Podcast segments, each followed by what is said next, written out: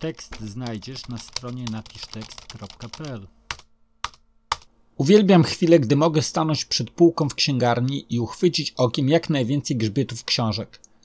Wówczas budzi się we mnie określony rodzaj zachwytu przed wspaniałością istoty ludzkiej.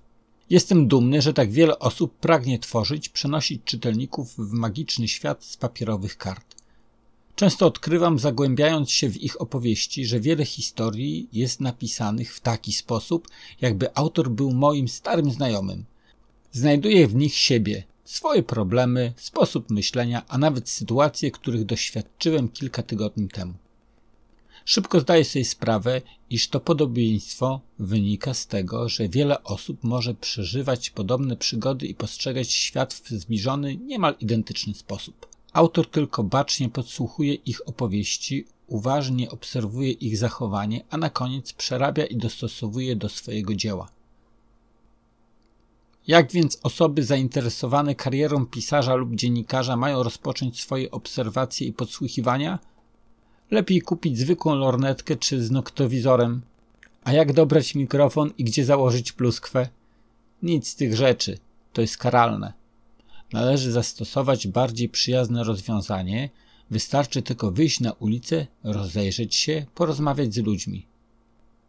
Ciekawie opowiada o tym Joanna Szczepkowska. Znana aktorka i pisarka przyznaje się w jednym z wywiadów, że urodziła się jako obserwator – Mam to szczęście, mówi, że rano, gdy wychodzę z psem, rozmawiam z menelami, a wieczorem w balowej sukni obserwuję jakąś uroczystość. Ten dualizm, który jest we mnie od dziecka, powoduje ferment i daje pole do popisu pisarzowi. Zgadzam się z podejściem artystki. Tematy swoich opowiadań zdobywam w podobny sposób. Na przykład opowiadanie łańcuch powstało dzięki historii osoby, której udało się pokonać chorobę natręs. Pakiet Story zainspirowała barwna opowieść usłyszana od dwóch młodzieńców w dresach, którzy to byli dumni z tego, że sprzedali naiwnej ofierze majeranek zamiast marihuany. Natomiast miejscem, w którym dzieją się obrazki z moich oczu, jest jedno z lubelskich blokowisk. Z doświadczenia wiem, że otwartość na otaczający świat i poświęcenie czasu na wysłuchanie innych ludzi dają o wiele więcej niż temat do opowiadania. To również źródło rozwoju osobistego, rozbudzenia wewnętrznej wrażliwości, a także wiedzy pomagającej w kontaktach interpersonalnych. Nie ma bowiem lepszej metody na przyswojenie sobie zdolności do skutecznej rozmowy z ludźmi, jak nauczenie się uważnego słuchania o ich potrzebach, radościach i problemach.